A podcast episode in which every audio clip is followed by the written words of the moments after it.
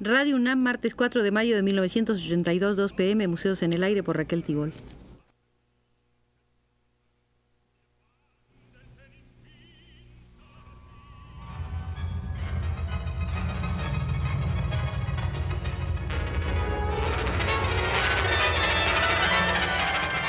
Museos en el Aire.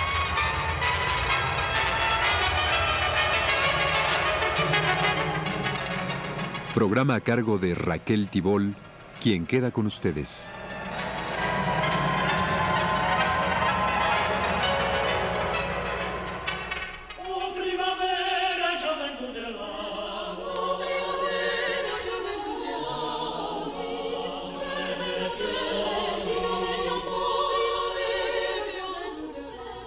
El 6 de marzo de 1981 se cumplió el centenario del nacimiento de María Blanchard.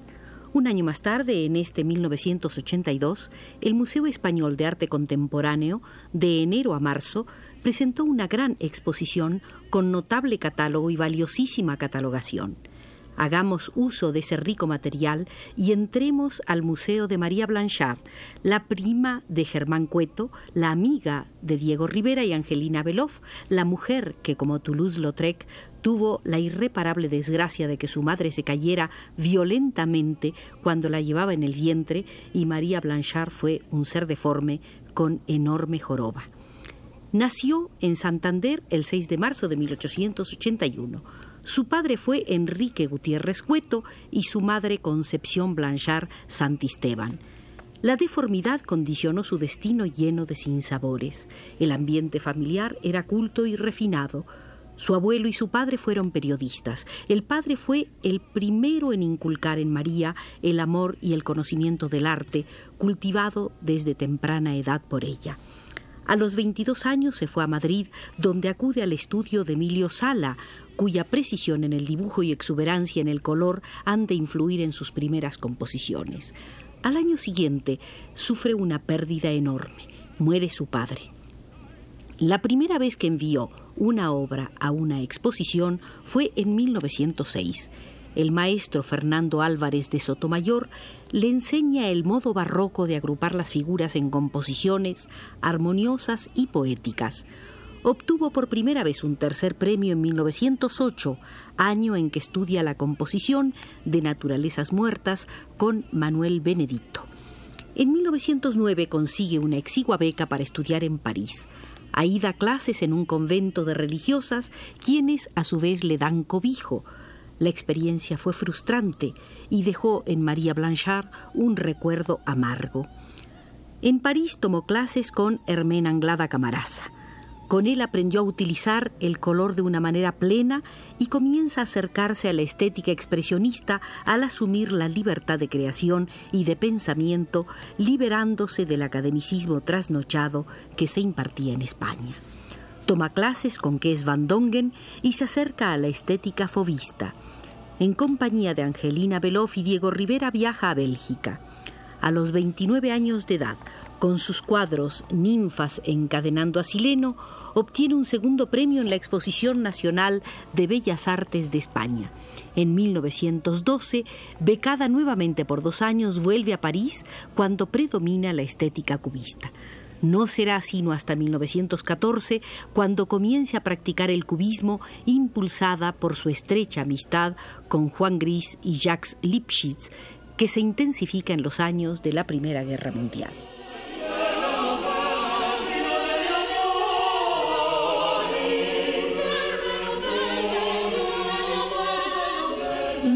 Madrid se hace muy amiga de la novelista Concha Espina y frecuenta la tertulia del Pombo, fundada por Ramón Gómez de la Serna. En 1915 expone con Diego Rivera y otros más, grupo denominado por Gómez de la Serna como los pintores íntegros. Hubo indignación, protestas, burlas y sarcasmos. Para compensar tanto desprecio, comienza María Blanchard a dar clases en la Escuela Normal de Salamanca, donde fue víctima de todo tipo de vejaciones. Dolida, decide instalarse en París, a donde llega en 1916. Gómez de la Serna describió esa etapa así. María vivía en estudios abandonados, de los que no habían vuelto, los que desperdigó la guerra y comenzó a pintar pieles cubistas, pucheros, maquinillas de moler café, especieros, botes, anatomía de las cosas mezclada a la anatomía de los seres. Dentro de aquellas cosas de otros, en la desidia de no saber qué iba a pasar, sus ropas estaban colgadas fuera de los armarios es aceptada en la galería Le Fort Moderne de Leons Rosenberg, donde exponían Picasso, Gris, Braque y Laurent. En 1920, influida por la nueva objetividad, abandona el cubismo y retorna a la figuración. El cuadro que envía en 1921 al Salón de los Independientes es elogiado por la crítica y el público. Por alejarse del cubismo pierde el apoyo del galerista Rosenberg y vuelve a pasar penurias económicas hasta que recibe el apoyo de unos amigos belgas. En 1922 vuelve a obtener un gran éxito en el Salón de Otoño. En 1923 expone 23 obras en Bélgica, con un catálogo que prologa André Lot. Tres años después vuelve a exponer ahí con una presentación de Valdemar George, quien analiza profundamente orígenes, influencias y temáticas de María Blanchard. La muerte de Juan Gris le duele tanto que busca refugio en la religión.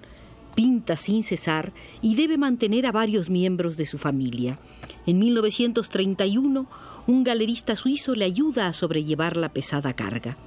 El 15 de abril de 1932, hace 50 años, agotada física y psíquicamente, murió María Blanchard.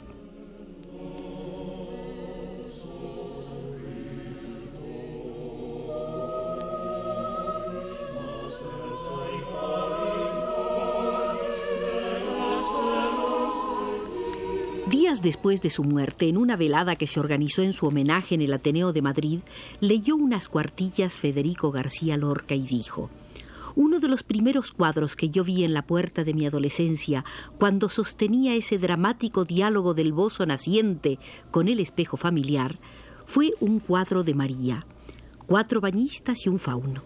La energía del color puesto con la espátula, la trabazón de las materias y el desenfado de la composición me hicieron pensar en una María alta, vestida de rojo, opulenta y tiernamente cursi como una amazona. Cuando yo saqué mi cuartilla para apuntar el nombre de María y el nombre de su caballo, me dijeron, es jorobada. Yo había pensado con la tierna imaginación adolescente que quizá María, como era artista, no se reiría de mí por tocar al piano latazos clásicos o por intentar poemas, no se reiría nada más con esa risa repugnante que muchachas y muchachos y mamás y papás sucios tenían para la pureza y el asombro poético hasta hace dos años en la triste España del 98 pero María se cayó de la escalera y quedó con la espalda combada expuesta al chiste, expuesta al muñeco de papel colgado de un hilo, expuesta a los billetes de lotería. ¿Quién la empujó? Desde luego la empujaron. Alguien, Dios el demonio, alguien ansioso de contemplar a través de pobres vidrios de carne la perfección de un alma hermosa. María Blanchard viene de una familia fantástica el padre un caballero montañés, la madre una señora refinada, de tanta fantasía que casi era prestidigitadora. Cuando anciana, iban unos niños amigos míos a hacerle compañía y ella, tendida en su lecho, sacaba uvas, peras y gorriones debajo de la almohada. No encontraba nunca las llaves y todos los días tenía que buscarlas y las hallaba en los sitios más raros, por debajo de las camas o dentro de la boca del perro. El padre montaba a caballo y casi siempre volvía sin él porque el caballo se había dormido y le daba lástima despertarlo. Organizaba grandes cacerías sin escopetas y se le borraba con frecuencia el nombre de su mujer. En esta distracción y este dejar correr el agua, María Gutiérrez se iba volviendo cada vez más pequeña. Una mano le tiraba de los pies y le iba hundiendo la cabeza en su cuerpo como un tubo de don Nicanor que toca el tambor.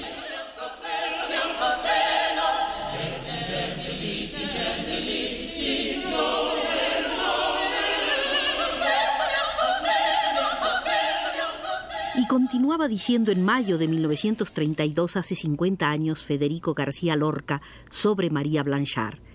El único retrato de María que he visto era una caricatura triste, no sé de quién, en la que está al lado de Diego Rivera, el pintor mexicano, verdadera antítesis de María, artista sensual que ahora, mientras que ella sube al cielo, él pinta de oro y besa el ombligo terrible de Plutarco Elías Calles. Es la época en que María vive en Madrid y cobija en su casa a todo el mundo, a un ruso y a un chino, a quien llame a su puerta, presa ya de ese delicado o místico que ha coronado con camelias frías de Surbarán su tránsito por París. La lucha de María Blanchard fue dura, áspera, pinchosa, como rama de encina, y sin embargo no fue nunca una resentida, sino todo lo contrario, dulce, piadosa y virgen, Aguantaba la lluvia de risa que causaba, sin querer, su cuerpo de bufón de ópera y la risa que causaban sus primeras exposiciones con la misma serenidad que aquel otro gran pintor, Barradas, muerto y ángel, a quien la gente rompía sus cuadros y él contestaba con un silencio recóndito de trébol o de criatura perseguida.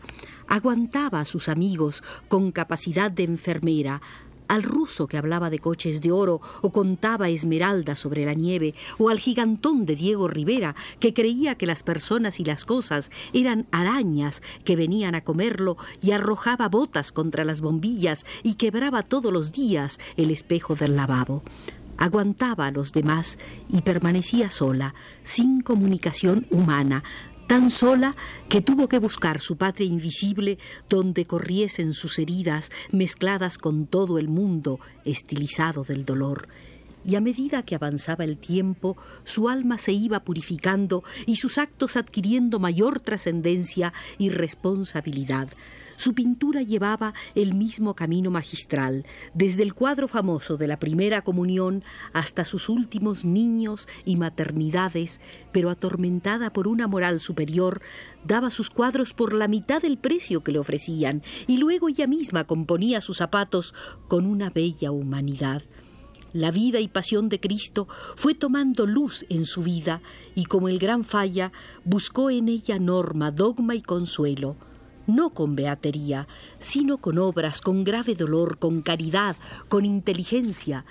Lo más español de María Blanchard es esta busca y captura de Cristo, Dios y varón realísimo, no al modo de la fantástica Catalina de Siena, que se llega a casar con el niño Jesús y en vez de anillos se cambian corazones, sino de un modo seco, tierra pura y calviva, sin el menor asomo de ángeles o milagro.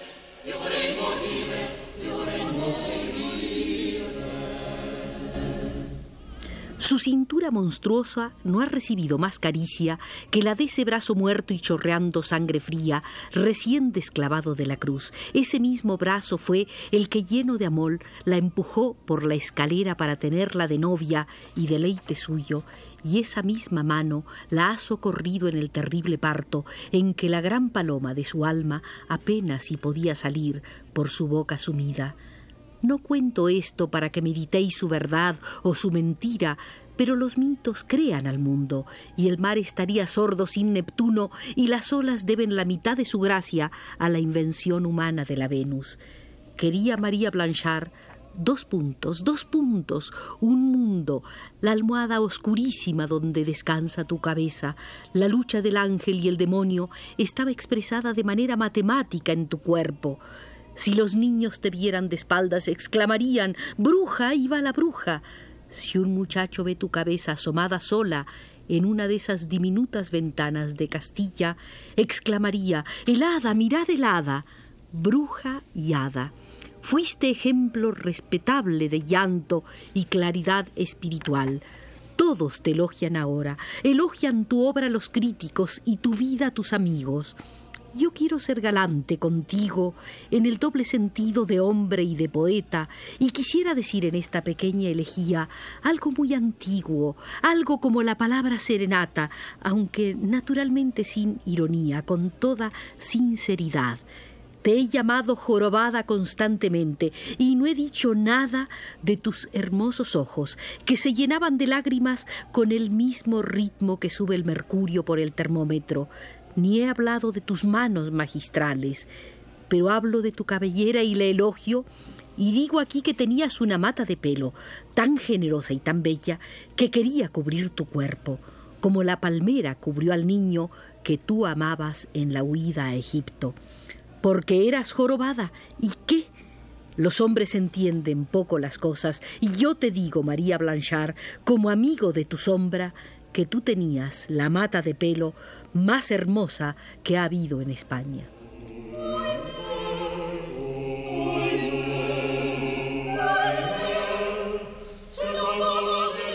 Con las palabras de Federico García Lorca dejamos el Museo de María Blanchard, pues ya su puerta se cierra por indicación de Pedro Bermúdez desde los controles.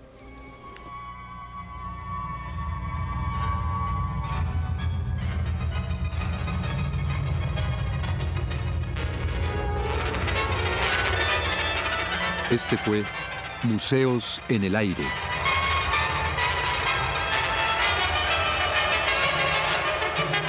El programa de Raquel Tibol que se transmite todos los martes a las 14 horas.